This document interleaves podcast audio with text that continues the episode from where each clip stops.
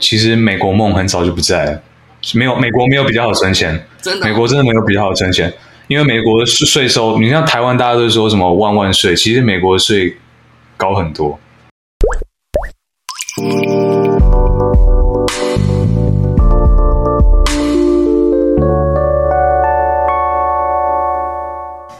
Hello， 大家好，欢迎收听《盗版终结者》，带你用专利师的角度观察社会时事新闻。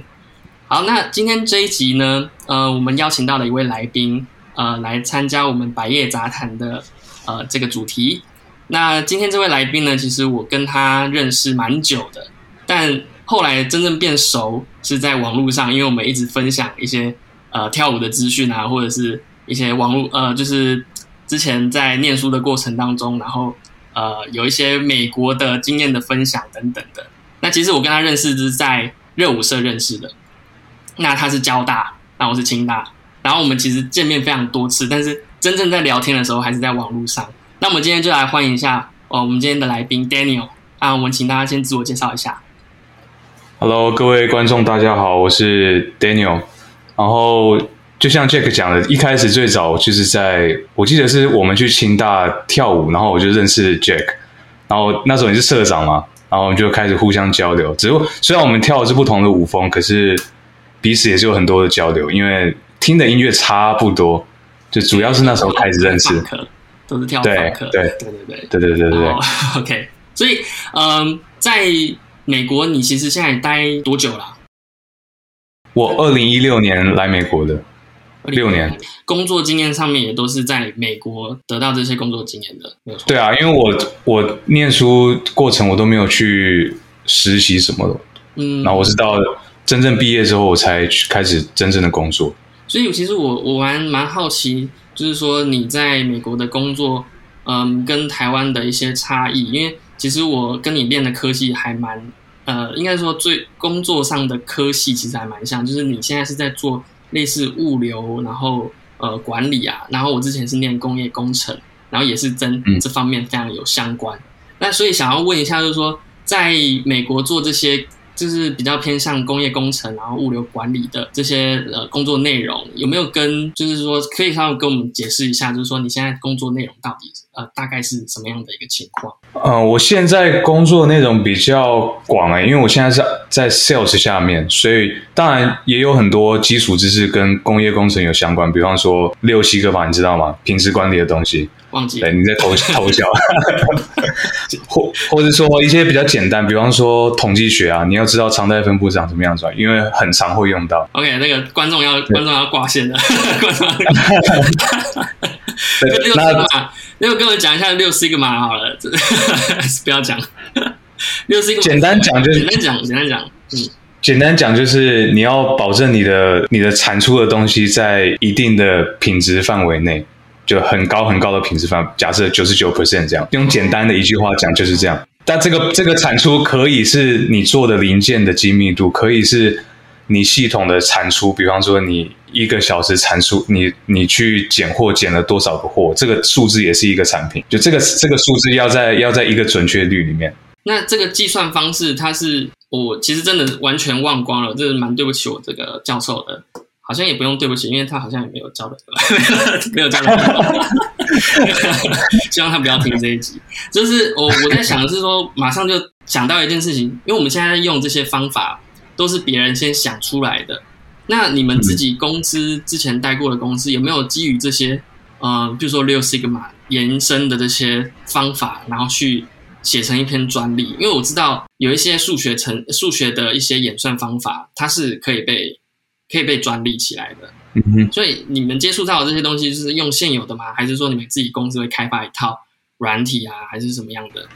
当然，你说六西格玛这个是理论嘛，当然你是在这个理论基础上再去研发出专属于我们公司可以用的一套方法。嗯哼。所以当然专利可能会稍微涉及到一些东西，不过我们公司专利。比较偏向机械相关，就是说你这个产你这个机器人的设计是长什么样子？我们公司是做仓储机器人的。哦，做仓储机器人，这个公司名称可以讲吗？对对对对现在这一件可以啊，可以可以啊，可以啊。我们公司叫 INVIA I N V I A， 然后后面是 Robotics I N V I A Robotics I N V I A。对，所以 INVIA INVIA 是有什么特别的意思吗？有点像是你透过机器人去做一些解决方案这样，因为 INVIA 就是一个就是透过什么什么嘛，对不对？哦，所以这些机器人有很多种，然后呃，你们在开发这些很多不一样的机器人，主要是做仓储的。我目前只有一种，我我目前就是一种机器人，一个规格。Okay. 公司多久啦、啊？就是我，它是新创吗？还是新创？算嘛，应该算嘛，因为我们公司是二零一四创立的，算新吧。然后在加州嘛，在南加州，就是我们我们公司最早是因为有三个在南加大念博士的学生，他们是念资工的，然后辅修是机器人工程，然后我们想说，不然来开个公司试试看，就开始了。对，这么厉害。对，简单讲就是这样。那那这样子的话，你们你自己有参与过像，譬如说刚刚讲六 sigma 某一些呃公式套用在你们的公司，然后去产出一个新的创意，然后或者是专利吗？你们你你自己有接触过这样这样子的开发过程吗？我没有直接接触到整个专利开发的过程，但是我们公司每个月会开一次会，然后 C T O 他会讲说现在每一个专利的开发进度是什么样。哦。所以你也会知道你们现在手边有多少正在 pending， 就是正在审查，或者是已经丢出去，或者是正想要申请专利的项目，你是会知道的。我们目前好像有六个到七个还在还在进行中，然后目前手上已经完成的有三十个。哦，有三，其实还算蛮多的哦，我觉得，因为以美国申请一件专利来讲的话，其实费用不便宜。就美国一件的话，最低啦，我知道的是一万美金。哇，那很贵。就是呃，你不要说太夸张的那种很低的价钱，然后削价竞争，然后只有产出一点点内容，然后就写成专利文件。我讲的是应该品质 OK， 然后是呃能够使用的一个专利内容，然后撰写上面也是品质还不错。然后大概是一万，所以其实呃 ，maintain 一件专利，其实从申请开始大概就三十万台币，然后后面还有，比如说你要缴年费啦，你要缴多少年，然后还有中间的一些，因为我们申请专利之后，它可能会被收到一些审查意见，然后你要回复它，你回复它，你就要再请这个律师再写这个意见书，然后要这个 argue 说，哎，我这个东西跟前面的技术哪里不一样，呃，所以我们这个东西应该是可以申请到专利的。然后这样 一, 一回，然后要再多什么十几万台币，然后他又回来说你不行不行，我又找到了其他的东西，然后再回一次。哦，所以费用是一直一直一直加上去的。对，所以其实一件一件专利其实以美国来讲不便宜，而且我相信他们你们都是找美国当地比较不错的律师啊。对啊对啊对啊。去写专利专利这件事情，嗯，因为我觉得啦，你们的技术内容应该蛮应该算是蛮高的，我等一下可以找找看你们的那个专利的内容。可以啊，跳三十几家已经够了。你你直接在那个 Google Patent 上面找我们公司名字就有了。嗯嗯嗯 ，OK OK， 我等一下来找一下。好啊，我们休息时间我可以稍微阅读一下，然后我们再做下半场的访谈，看你到底有接触过哪些。你自己你自己有去浏览？我没有每一件都去浏览，因为我前阵子前几个月都在参展嘛，所以参展的时候有些人他会问你比较刁钻的问题，比方说竞争者来问说。哎，你这个技术有没有什么专利？大概讲一下啊。那我可能就是因为因为我要准备这个东西嘛，我就会事前先去准备一下，哦，不然人家来问我一问三不知，不太好嘛。嗯嗯，因为我知道就是很多技术人员，然后给我的一个 feedback 就是专利文件里面写的就是有字天书，因为就算你看得懂，然后你但是也不知道到底在写什么，因为很多一些。法律一些文法的 term 就是跟一般我们讲话的方式完全不太一样，嗯，什么 就, 就文绉绉的嘛，对不对？对，就是。呃，什么呃 ，a particle， 然后怎么样，然后跟什么 combine，嗯，然后就是很非常像就是一零一零的那种，就是呃数位的讯号，就是好像通通很有逻辑的把它拼在一起，但是拼在一起我不知道它到底在讲什么。但可以理解为什么这样写啊，因为你要巧妙的避开一些词汇嘛，对吧？对，其实应该是说，应该是说为什么专利这样写，是因为它要很精准的去描述某一种。结合的状态，或者是很精准的去描述说这个元件到底指的是什么，所以它就会在那个 claim， 就是呃专利申请范围，也就是我们最主要的权利内容，就是那个 claim 里面会写出一些自创的词，然后这个自创的词呢到底是什么意思，然后要透过你整份说明书的叫做 specification 里面，它到底怎么解释这个 term， 然后再去解释说。你的 claim 范围到哪里？所以，所以那个 claim 通常写出来啊，就是有字千书，看不懂，但是每一个字都知道是什么意思、嗯、但是就是看不懂它整个到底是什么东西，所以就是也可以看图啦，它有时候附图嘛，附图比较简单一点，对，看图就是比较简单。所以你在参展上面的过程当中会有遇到像这样子直接来问你说你这里到底做什么，然后问你说你有没有专利。那如果说如果说呃你有没有遇到说很刁钻的一些呃潜在的合作伙伴说，诶，你这没有专利，那我我知道还有其他厂商跟你做一样的东西，或者说诶你这个竞争力在哪，然后你没有专利、哦、怎么样的。我我好像被遇到的问题通常都是我们刚好都有那个技术的专利，因为我们很早就先布局了，所以有竞争者想要开始做这东西，然后有潜在客户就来说：“哎，我看到隔壁摊位说他们也在做类似的东西啊，你要不要秀一下你你为什么可以只有你在做？”我就拉专利给他看。哦，你就直接现场拿平板吗？还是说电脑直接做？对，我们我们有有平板啊，有平板可以直接或者笔电直接打开秀给他看，因为都在网络上嘛。酷酷酷！其实我我觉得这个方式还蛮特别的，因为嗯。就我会去参加一些展览，然后这些展览其实很比较少，比较少说有呃厂商他会直接秀出自己的专利内容。我我在台湾遇到的情况是这样子啊，他当然会说我这个有多申请多少专利会有，呃、然后呃一些简报上面会提出来他们的呃研究的内容，但呃直接秀出专利的项目，感觉上我遇到比较少。我想应该是有，也是有台湾的厂商是这么做，但是我觉得比较少。所以以你们来讲，你们是会把那个就是专利文件秀给这个客户或者是潜在合作厂商去看的，因为有很高的机率，他们也不会真的去细看，他只要看说你有一个文件在哪，他就想会说哦好，那我相信你真的有一个专利在那边。哦，重点是一个 proof， 一个证明。对，你秀给他一个东西嘛，对啊，不是随便乱想，而且而且很贵。而且那张纸很贵，对，重点是那张纸很贵。然后在台湾，其实呃，一张纸好像就五六万块，就是还好，就是因为我们相对于台湾的话，呃，以就是嗯，算是如果你找大所去办一件专利的话，顶多啦，呃，顶多也就是十十二万一件发明，嗯，十二万左右。那当然是因为物价有有差距，但是呃，如果你去找一些比较中型的事务所的话，大概是五万块钱左右。然后再加上一个审查的回复的话，就是审查意见的回复的话，可能大概抓在十万以内，差不多。哦、我我大概讲一下，这其实应该算是一个比较通常的呃价格，但是也有那种销到见骨的，就是销价已经销到见骨的，然后大概一万一万二，然后那个申回复，然后大概一万多块，然后三万以内打死就没了。哦，了解了解。就是一些事务所 是, 是有可能杀到这个很低的价格，因为对他来讲啊，就是有一些公司对他们来讲专利，呃，因为嗯，它就变成比较像是一个证明，你讲的证明，但这个证明真的要拿来做什么事情，非常久远，非常久远的事情，就是呃，比较不会像美国的文化性来讲，他们很积极的会把他的权利拿出来用，然后嗯，愿意投资。就资本主义国家嘛，所以那张纸跟我们来讲是贵很多的。嗯，听你这样讲起来，真的差很多哎、欸，真的差蛮多的。其实很多很多业界的人就说：“哎、欸，那我们为什么不去？杨杰凯，你为什么不在那个美国待下来，就是在那边职业？”其实也会想，但是就因为 COVID 十九 就直接回来了，因为没有实习的机会了。对啊，所以哦、呃，所以在职场这样子参展的过程当中，或者在美国工作的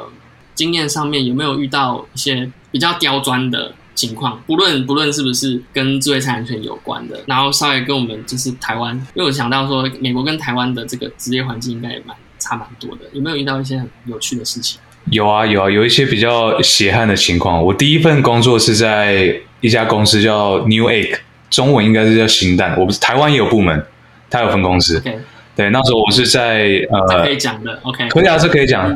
这可以讲，这可以讲，没有，这是好的，这是好的，对，蛮血汗的。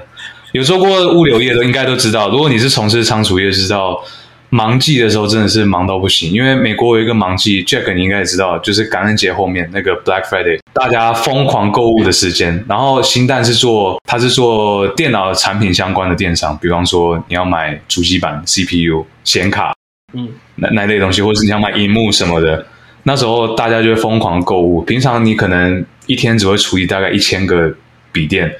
你在感恩节后面那几天，大概两三个礼拜，你一天要处理五千个，就你那边处理好多订单，处理完之后后面越来越多，好可怕，真的恐怖了。五千个订单，对，每天五千个，就是我那时候，这是由你一个人处理吗？没有啦，五千应该是整个仓库啦。不过我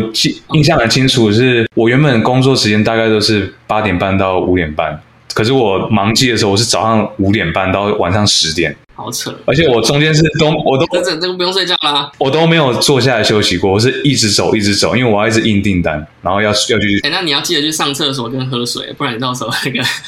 膀胱会出问题。对啊，我就是我就是上完厕所，然后喝个水之后，又再去又再去继续工作，真的是很忙。但是你就是透过那个长时间的工作过程，你才知道每一个流程的细节，然后有什么地方可以改善，然后这个也造成我之后换工作。有这些相关经验，我才可以提出一些可以改善的空间，所以我觉得回头看是很好，虽然是血汗，但回头看很好。对，好像工业工业工程如果走就是完全是 I E 相关的，就还蛮血汗的，你就不能出错啊，因为很多时间点，然后料啊，这个量啊，然后时间啊，呃，机台啊，这东西都不能不能有什么 trouble 的，就是要很斤斤计较的一个情况。对啊，对啊，对啊，对啊！一开始当然是用你的理论去去采用嘛，然后到最后你真的去实战的时候，你才发现有一些有一些美感是你没有真的做过，你不会知道的，就书本上没教的。嗯、所以我觉得这是很宝贵的经验。那那我想要再问一下，就是说，如果如果说你在工作，嗯，在这个工作环境待也六年了，你有遇到一些比较争议的，跟法律上面有呃有一些接触，然后有一些争议的情况吗？还是说就还好？法律哦，我想一下 ，H R violation 算吗？就是violation 可以啊，就是我觉得我这个跟智慧财产权没什么关系，不过他就是开像灰色幽默的玩笑吧。灰色幽默的玩笑，就比方说，比如说黑色黑色幽默我有听过，但是灰色我没有听过。灰色灰色就是就是没有明显他违反法律，可是就让你觉得好很烦。是是对方吗？是 H R 吗？不是不是，是你是公司比我阶层高的人，嗯，就原本原本可能我们是平级，可是因为某一些情况，他可能突然跳了好几级 ，OK， 然后他就突然从同才变成你的间间接主管，或者直接主管，他就会说，哎，我们大家都在聊天，你知道为什么我 Daniel 我不找你吗？我就说我不知道，他说因为你不是 management level， 我就哇靠。那时候我我我我我也不是 management level， 没错，我不是 manager。然后 他, 他那时候已经升上去，他就会开这种玩笑，而且蛮长的，一个礼拜大概两三次。他是真的开玩笑吗？还是说他是在酸你啊？他是在开玩笑吗？他是他他讲的很像开玩笑，可是大家都知道其实是在酸。假的，他是他是哪？他是台湾人吗？还是就是是台湾人啊？台湾人。那他他他算是 A B C 吗？还是我现在是要站站什么 A B C？ 不是、欸，不是，他不是，他也是跟我们一样，就是在台湾念大学，然后进修硕士就去美国，然后就留在美国，然后又又回过头来酸你。灰色，这叫灰色幽默，嗯就是、有 我, 我不觉得幽默啊，我觉得蛮我觉得蛮酷的。他他没有明显诽，他没有明显诽谤你啊，所以这个不算黑色吧？了解了解。那你为什么是说他是？对啊，就你抓不到毛病啊？ H R 是什么意思 ？H R violation 就是你做一些言语攻击啊，所以。这个你呈报到 H R 可有可能有机遇可以构成一个 case、哦、是啊、哦，所以嗯，比如说我我因为我不太不太理解，就是美国公司一般的这个组织体系啊，毕竟我科技公司也没待过，所以可以请帮我们解释一下说，说 H R violation 可能会造成什么样的一个后果，或者是、呃、什么样的情况可以报给 H R， 就是 H R， 然后去让他们去处理一些人人事上面的争议事件嘛，是吧？是这样。对啊，这可能是这个很 case by case， 欸，因为你要构成 violation， 这是要看你每个 H R 他对他对那件事情的门槛在哪里。嗯、有有些 H R 觉得没有啊，就是开开玩笑，而、啊、有人会觉得哦，这个很严重，我觉得我要呈报上去。哦，讲到 H R， 其实因为我知道我之前在念书的时候，嗯，加州蛮特别的一个政策是说你，你你绝对是禁止公司签订竞业禁止条款的，这个是这样子吗？就是说。因为我在在呃念书的时候，其实有一些 case study 有聊到说，加州因为他们政策非常鼓励人才之间的流动，所以很长的时间是很长的机会是，呃，你软体工程师，你叫他不能去离职之后不能去另外一间软体工程师工作，这是不不允许的。但是在台湾或者是在一些其他的国家的话，呃，他可能会禁止你说一年内你不能到其他的公司同性质的公司工作，这个竞业禁止条款。但是我知道加州它其实是完全禁止这样的一种呃员工去跑跑到其他间然后同性质的工作，所以你们是不是真的就是这样子，就是不能不能签署竞业禁止？你的经验？我没有印象有有签过，但是我确定的一件事情是，你在比方说你跟有某一家公司有签合约，就是雇佣条款，这个时间你不可以再去另外一家竞争者同时有雇佣合约，是、哦、不行。这当然，这个我确定是不行的，这应该是很合合理合理合理。对，呃，这个我有确定有在合约上面，但是你说，比方说一年之内不可以去竞争者的公司上班，这个我是比较没有听到。哦、这个其实我就讲一下，就是嗯。之前有一个 case， 就是有一个员工在 A 公司上班，然后这个 A 公司就跟他签了一个这个竞业禁止条款，就禁止他说在一年内的期间，说你离职之后呢，你不能到其他同性质的软体工程呃软体公司去上班。然后他后来就因为很不爽，就是说我这一年内我还要缴什么房贷啊，然后什么学贷，我要还还这个学学生贷款啊等等的。那你这样禁止我一年，非常不合理。但其实那个，呃，加州的那个法律就有定一个叫 reasonable， 就是有一个 reasonable 的期间。那他就一一撞就告上法院，然后那时候法院就判说，那个 reasonable 是就是呃连一年都不行，就是后来就是蛮完全倾向就是政策导向，就是说，嗯，因为我们加州很鼓励新创，那为什么加州这么厉害？就是因为人才之间的流动，所以公司要保住员工。是公司的责任，嗯，你应该要花更好的薪水把你就是你认为的人才留下来，而不是去禁止他说他到别间公司。所以就是因为这样子，然后呃，在加州就是矽谷的人薪水才会越来就是很高，就是因为他们越想要把这些人才给留住，他反而担心你人才跑走，所以呃，算是蛮加州的一个文化啦。所以这是我在那个之前在 case study 上面得到的，我觉得蛮蛮。蛮惊讶的， oh. 就是说，既然可以禁，就是就是没有竞业禁止条款的这种规定，我不晓得现在改改成怎么样了。但是我想，应该矽谷还是很非常重视人才。对啊，可能北加州比较多这种 case 吧。南加，我在南加州所以比较少遇到这个。为什么南加州怎么了？我不知道，北加州薪水好像普遍高蛮多的，真的、哦。北加州比较高，所以你对啊，矽谷薪水很高啊。哦、oh, ，对对对对对啦，但是算这个消费消费水平跟你们差很多吗？房价？如果以房价，房价我没有仔细研究。以油价来讲，好吧，最近炒得沸沸扬扬的油价话题，嗯嗯嗯，北加州是明显高很多啊，比南加州高，南加州已经很高了。嗯、这样子的话，那你有搬过搬，都是待在南加州吗？还是说之前的前一份工作是在北加州？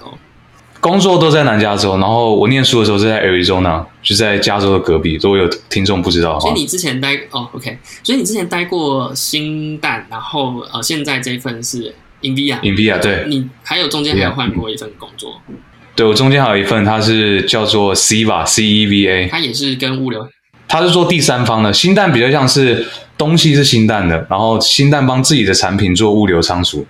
C E V A 是做你，你公司不想做物流，好，我帮你做，产品归你的，产品资产是你的，然后我帮你做物流部分。然后现在 INVIA 是我帮那个第三方公司做解决方案，所以我是第一方、第三方、第四方。对，你现在职称，你现在在 INVIA 这间公司的职称叫 Solution Engineer。对，所以听听起来像万事屋的员工，然后什么都要会。对，就是很像。哎，那我对啊，因为。就是解决方案的想法，然后要报给客户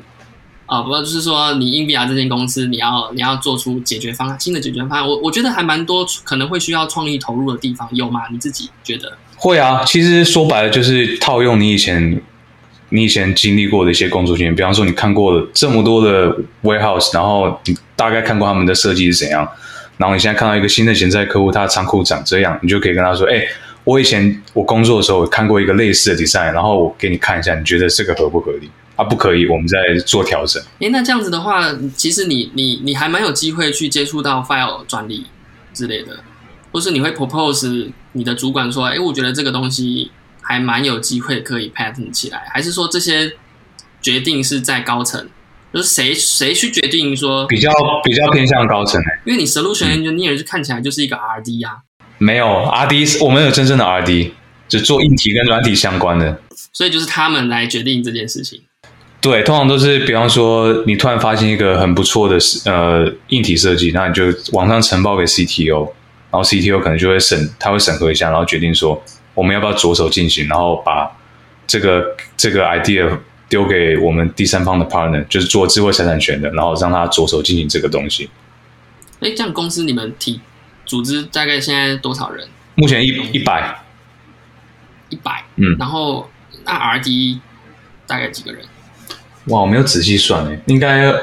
二三十个左右。因为我们 R D 有分好几个部门，有分软体的，有硬体的，有呃客户支援的，就是 customer support 那个也有硬也有硬体软体相关。因为如果一百多个人的话，然后 R D 就占了二三十个人。对啊，然后剩下就是 sales，sales 也很多人。嗯，那因为你你有提到那个就是。你会接触到说，哎，我有想到有一些公司有一些呃工厂的呃，应该说这个仓储的 layout， 然后你有看过，然后或许可以设计成这个样子。我觉得那个部分为什么不会有价值去申请专利？还是说你会也不算是你的工作内容吧，对不对？就是说你如果有一些 idea， 然后你如果要 pass 给有公公司有这样的管道，就是说 pass 给这个 R D， 然后他们去想说。这东西有没有机会？如果是单纯用 layout 来看的话，其实很很模糊，因为你们很很没办法明明确去界定说这个特别的 layout 可以拿去申请专利。当然，如果你是用特殊的货架去做呃仓储的拣货动作，那当然可以，我们有这个专利。嗯嗯嗯，就用指定的技术，比方说我们机器人是用那个 scissor lift， 我不知道你们有听过，中文叫什么、啊？剪插式升降机，就是你有没有看过有人在你在外面有没有看过有？那个洗窗户的工人在大楼上面外面升降，那个就是 scissor lift、哦那个。你有看过吗？嗯嗯，我大概知道。对，那个你有看到那个线吧？对对，他他也是用一台机器，然后他跟那个机器可以升降嘛，也是有那个有点像交叉，就是就像剪刀那个东西。哦、是从地上上去的。对，我们机器也是长那样，只是小型的，然后它升到架子上面，然后用两个有点像吸盘的东西把箱子吸出来，嗯嗯、然后再降下来，然后送到你面前，你就不用走过去那个位置。然后是全自动的，它会自己找全自动到，然后吸这个东西。有，它那个货架上有 Q R code， 所以你可以读 X Y Z 坐标。嗯，所以我觉得这是我们的专利。感觉是，所以你们基本上专利的布局都是在那个，嗯，都是在那个机器人身上。我觉得我现在找一下，找一下这个你们的专利，我们可以来聊几篇，还是说你你愿意跟我们聊几篇，然后我再把它发到我们的 I G 上面跟大家分享一下。可以啊，可以啊，可以啊，我可以分享几篇啊。你觉得最重要的几篇？当然，我刚讲那个就是蛮重要的一个。好啊，好啊，我贴给你，贴在那个我们现在这个聊天视窗里面。好啊好啊其实大致上我们刚刚都讲过，就是用那个技术啊，用那个 scissor lift 技术，然后升降，用吸盘去吸箱子，然后吸出来，然后降下来，然后把箱子送到你的面前，你就不用人走去那个位置，然后把那个箱子拉过来，拉到你的桌子上，然后再把箱子放回去货架。二零一五年有一个优先权，就我们可以看那个 Google Patent 有一个时间点嘛，然后二零一五年四月十六号，就是我们。可以稍微讲一下优先权的意思，好啊好啊就顺便讲一下就专利文件怎么看。嗯、然后优先权其实它蛮，它是算是一个协呃条约，就是巴黎协定。那那个是说，所有签巴黎协定的人呢，就是可以适用这个优惠。那这个优呃叫做优先权的这个优惠，什么叫优先权呢？就是说你今天在台湾申请了一件专利，那你在十二个月的期间内呢，如果要去申请其他的国家。你可以主张台湾的这个申请日是你在其他国外的申请日，等于是说追溯到台湾这一天，也就是说你今天在呃今天六月十八号申请了一篇专利，那你在评估要申请在美国或者是在呃中国大陆还是说日本，你在一年内你可以沿用在台湾六月十八日的这个期间当做你的申请日，因为呃，专利申请来讲，就是很重要，就是你的期间、你的时间点、申请日的时间点，它是拿来判断说你的专利有效性、专利要件，嗯，比如说就是那个新颖性跟进步性，你要用这一天来判断。所以，任何在你申请日之前的，都是你的前案。所以这一篇早在二零一五年四月就已经有相关的，就是有相关的这个申请案出现，所以它才会 claim 这个 priority to 另外一件 U S 一四六八八九零三这一件。然后这个就是、哦、就这个就是你们的机器人。对，就到时候可以分享给听众，就是这些图片，这都可以分享的，没关系。对啊，这都公开。其实专利就是一个公开，嗯、然后大家去看这些专利文件资料呢，就可以知道说，哎，对方怎么用。然后你也可以去期待说，嗯，二零三五年，然后四月十六号它会 expire， 就是会失效。那失效之后呢，其实大家都可以用了。对，就真的大家都可以用。如果你照着它的上面做法做，你就大家都可以用。其实很明显的，像那个威尔刚啊，就失效了嘛。威尔刚就是前一阵子失效了，所以大家都可以做威尔刚，就是它照着你的那个，你照着那个专利文件上面所说的这些内容去制成这个蓝色小药丸，你就可以贩卖了，而且不而且不会侵犯到别人的专利，就可以到处卖。所以药品一天能够产出的经济效益非常的高，所以他们基本上都是靠专利制度在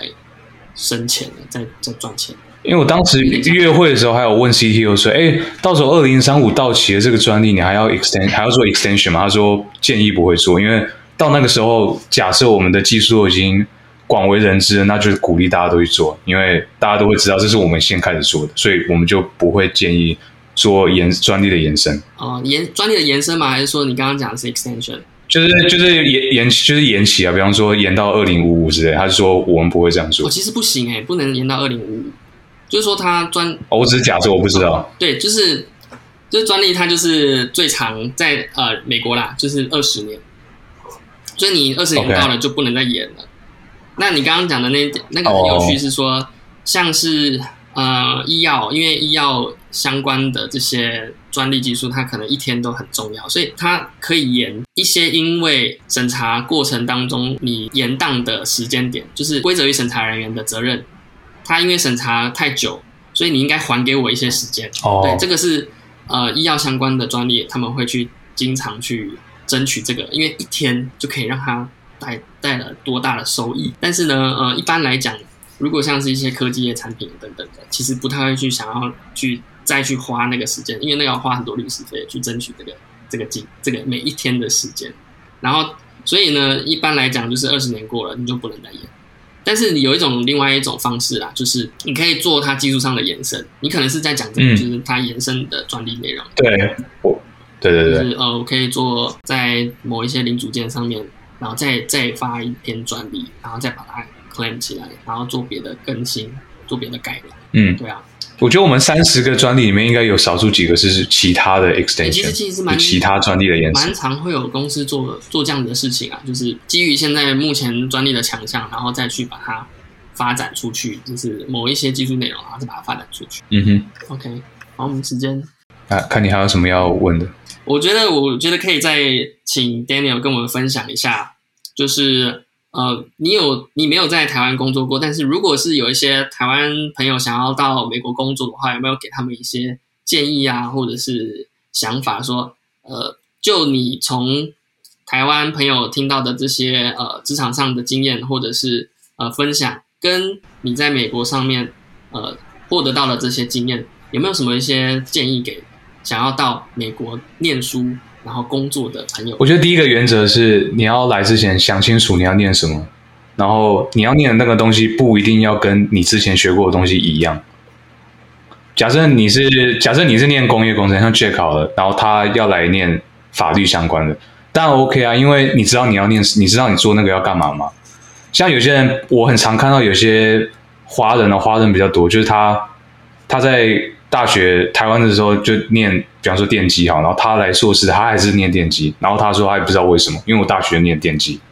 这样就相对比较不好，就有点不知道目的是什么。但如所以，我才会建议说，如果你要来美国，因为美国学费很贵嘛，你最好是花的值得，然后你要知道你自己要念什么，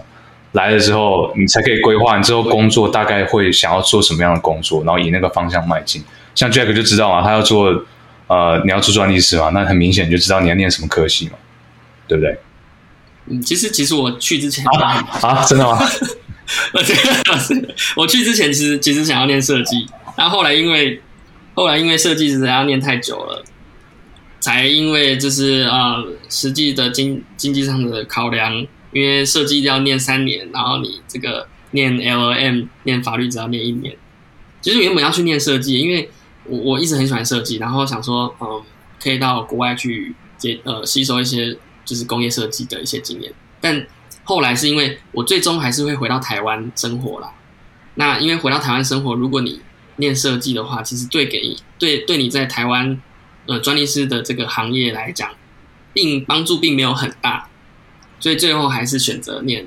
呃法律相关的。但确实这两个那时候我在选择啦，那时候我在抉择当中，因为我在出国前其实有准备作品集这件事情， oh. 所以确实是后来后来是有想好说，那我应该要念法律。所以刚刚前面讲的那个是我在在考虑的过程当中。嗯，就是有一些那个嗯比较跟那个反正就分析。对啊，但是最后像 Jack 你的目标就很明确嘛，你也知道理由是什么。你像你刚刚讲的就是你的理由嘛，嗯，然后你有一个目标在那，你就有方向啊，你就会知道你要挑什么学校什么科系，然后大概之后你毕业之后要做什么样的生涯规划，这都都是。所以第一个目标明确，就是，第一个建议就是嗯目标要明确，知道自己要念什么样的科系，然后带给你原本念的科系。呃，有不一样的启发，然后或者说能够有一些些连结，让你知道说，哦，你原本念电机系，但是你来这边，你可能念呃软，可能念资工系，因为你想要做什么样的转换，或者是一些和和结合等等的。然后，但是那个你你讲的那个例子是，他不知道自己为什么要念电机系，为什么要再念电机系，因为他觉得自己原本念电机系，所以他应该要念电机系，所以并没有像这样子的一个想法的呃 process 吧，就是他没有这样讲过。对，然后第二个我想分享的是，其实美国梦很早就不在了，没有美国没有比较好存钱，美国真的没有比较好存钱，因为美国的税收，你像台湾大家都说什么万万税，其实美国的税高很多，真的就是没有这么好存。然后你有很多额外的开销，嗯，你有保险，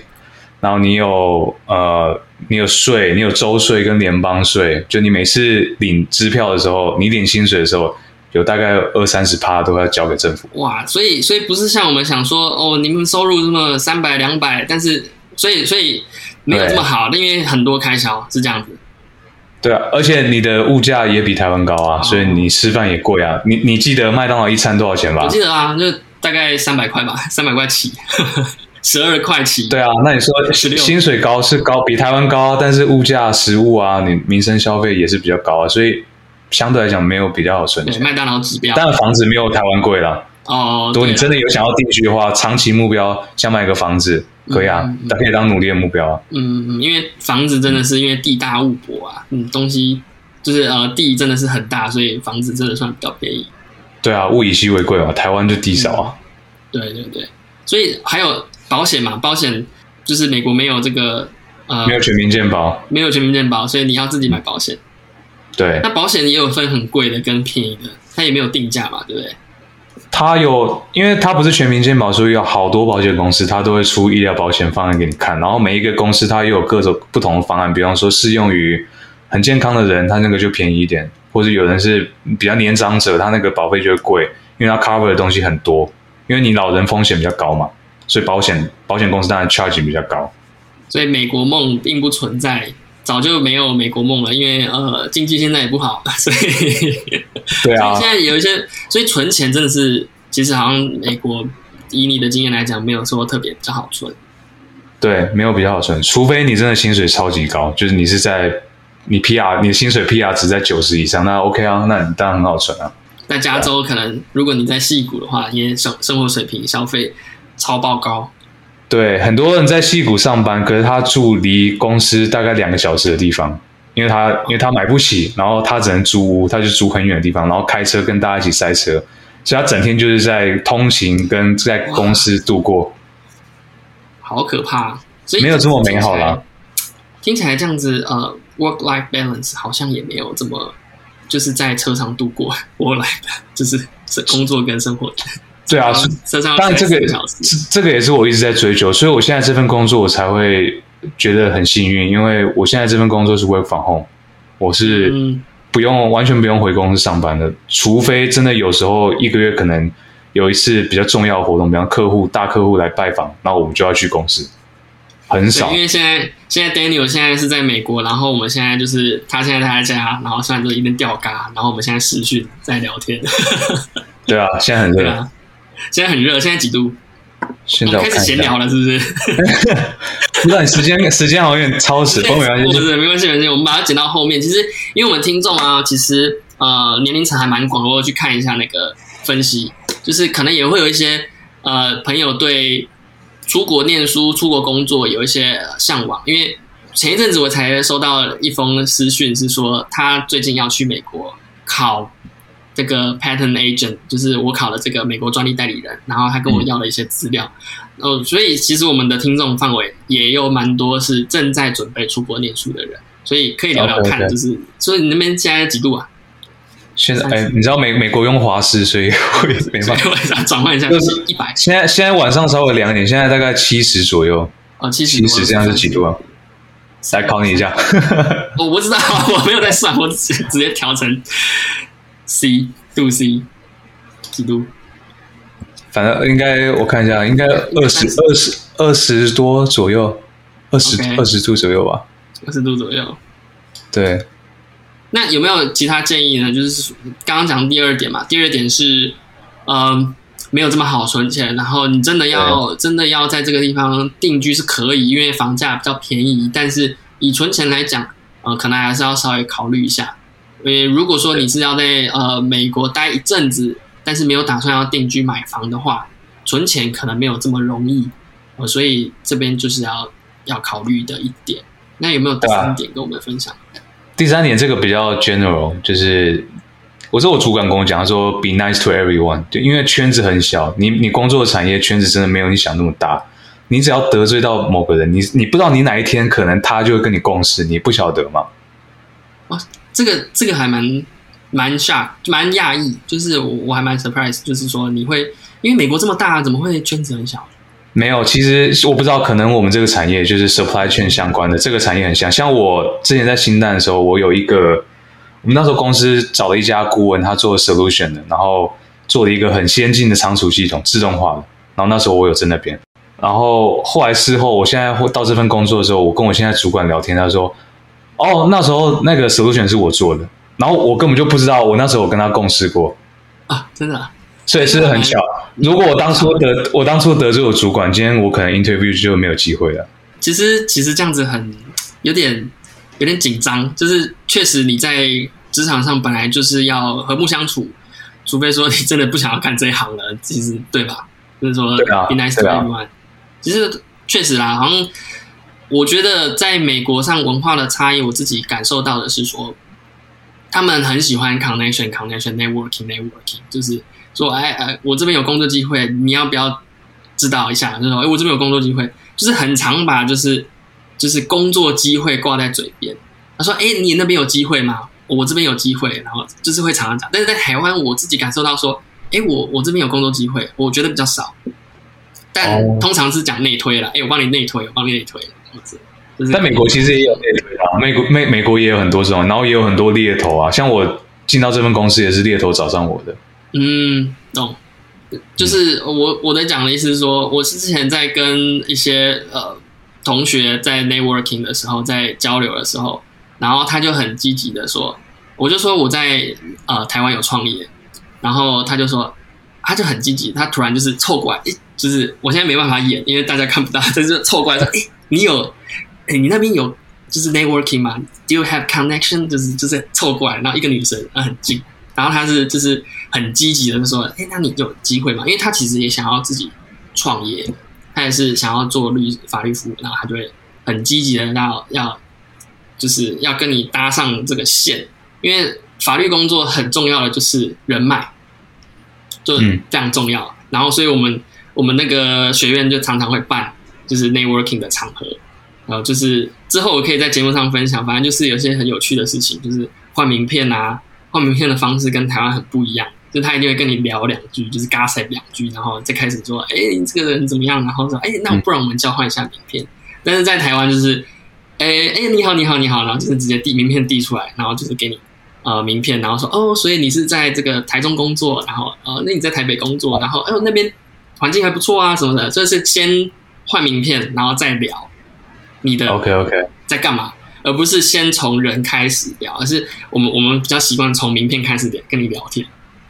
对, 对啊，因为因为如果你在美国如果聊天聊的觉得频率不对，他可能连名片都不跟你换。对，然后我其实其实因为我自己有收集名片的习惯，我现在收集到五百多个，哎，四百。你又没有你有你又没有我的名片，你要不要跟我换一下？哦，我跟你，现在要递，你有你有那个吗？数位名片，等一下递给我。哇，我好像没有哎、欸，我看一下，我好像有，我好像有，我好像有，我好像有，看一下。OK， 反正就是因为我寄名片啊，然后我寄名片，我寄到四百多个名片，就是很多。我会记录名片，我当下跟他换名片的时候讲了什么话。我只有一张 Excel 表，然后就是呃，反正很有趣，就是很多人我回去看的时候，我就完全记不了他长什么样子，然后也不知道我到底跟他讲什么东西。对，所以就是有时候换名片就是换一个感觉，换一个 kimoji。我在参展，我在参展的时候也是跟你遇到一样的状况，当然我也有记下来我每个人大概讲了什么重点，因为我要 catch 一些重要资讯。我觉得参展有一件很重要的事情，不然不然就看不出来、啊。我觉得参展，不然你就会忘记，哎、欸，这谁啊？我觉得参展为什么要换名片？有一件很重要的事情是，呃，因为有一些资讯的透露，你可以知道说，你这间公司是跟我们有接触过的，所以在证据上的一些保存跟留存是有必要性的。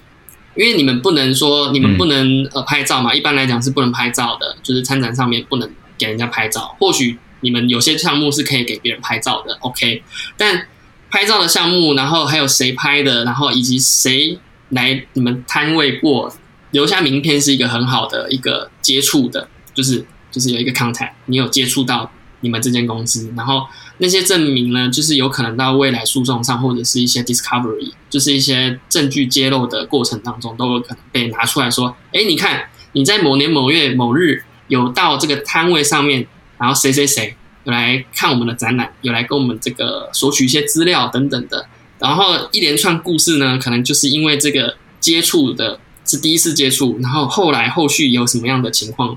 就会被拉进来一起说故事。所以律师在这个地方整理资料，就可以说出一个很比较漂亮的故事，说哎谁谁谁来我们摊位上啊，然后所以怎么样啊，然后就是串起来。所以留名片，我觉得是有它的必要性啊。但可能你自己不用记得没关系、嗯，但是公司会把它 留, 留下来，所以为什么要换名片？大概是这样子。嗯，对，我们公司也有把这些资讯都留下来，我们就是会扫描每个人那时候进场那个吊牌，你是你是来宾，你是访客，我们就会扫你的吊牌，嗯、然后记，你看那个吊牌 Q R code 里面就有你的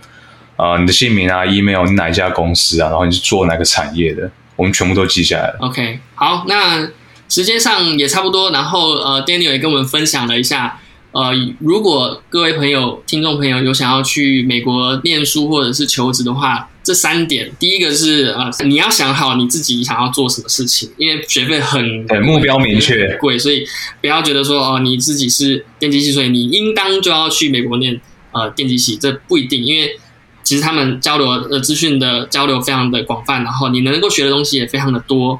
那第二个呢是存钱，其实没有想象中的这么简单。如果你不是想要定居下来，然后买一间房子，因为房子很便宜。如果你只是想要在那边生活一段时间的话，存钱好像没有这么容易，反而是你可能要把心力放在其他的呃事物上面去，可能去玩、去体验等等的吧。对，我想。然后第三个呢是，嗯、呃，就是 be nice to everyone， 就是我想大概是诸就是放诸四海，大家都是有这样子的一个原则啦。其实真的是对你的同事。或者是对你的主管好一点点，因为圈子，如果你要想要待在那个圈子久一点的话呢，你还是要对你的同事好一点，不然呃，可能下一个转角遇到他也不一定。所以呢，呃 ，Daniel 很高兴 Daniel 可以跟我们分享，如果想要去美国念书或工作的话的一些经验。好，那今天的呃访谈节目大概都到这边，那我们非常谢谢 Daniel 到我们的节目上面跟我们分享他自己的工作上面的经验，然后还有这个呃出国。呃，出国的一些经验 ，OK， 好，那我们再次谢谢。可以可以工商一下吗？工商，哎、欸，对，工商，因为我为什么会找 Daniel， 其实是因为有哎、欸，什么为什么原因啊？好像搭上节目，我们要找你上节目啊。对，就是上节目，就是他自己也有一个 podcast 的频道，叫做三十男的读书会，我没念错吧？舒舒适圈，舒适舒适。我们是进我们的目的是用可能二十到三十分钟，很快速的时间一集，然后让你可以尽可能的吸收我们觉得书里面重要的知识。当然，我们还是会建议呃听众去买书来看，因为这个是对读对作者最大的支持嘛。那电影也是一样意思，我们就汲取一些重点，然后有时候我们会请来宾上来访谈，比如像我们之后会做一集跟专利相关的书籍，然后我们就会请 Jack 上来分享一下专业的看法，然后我们会问一些素人比较会问的问题。我们可以先公开一下我们要讲什么内容吗？这个可以讲吗？还是还好？我在我的可以啊，可以啊，可以啊。我们可以，我们可以讲那个夏庭火箭这个影集，因为夏庭火箭它其实里面有一些跟专利有关的东西，所以我会在呃三十男的舒适圈上面跟各位分享有关于夏庭火箭这个影集里面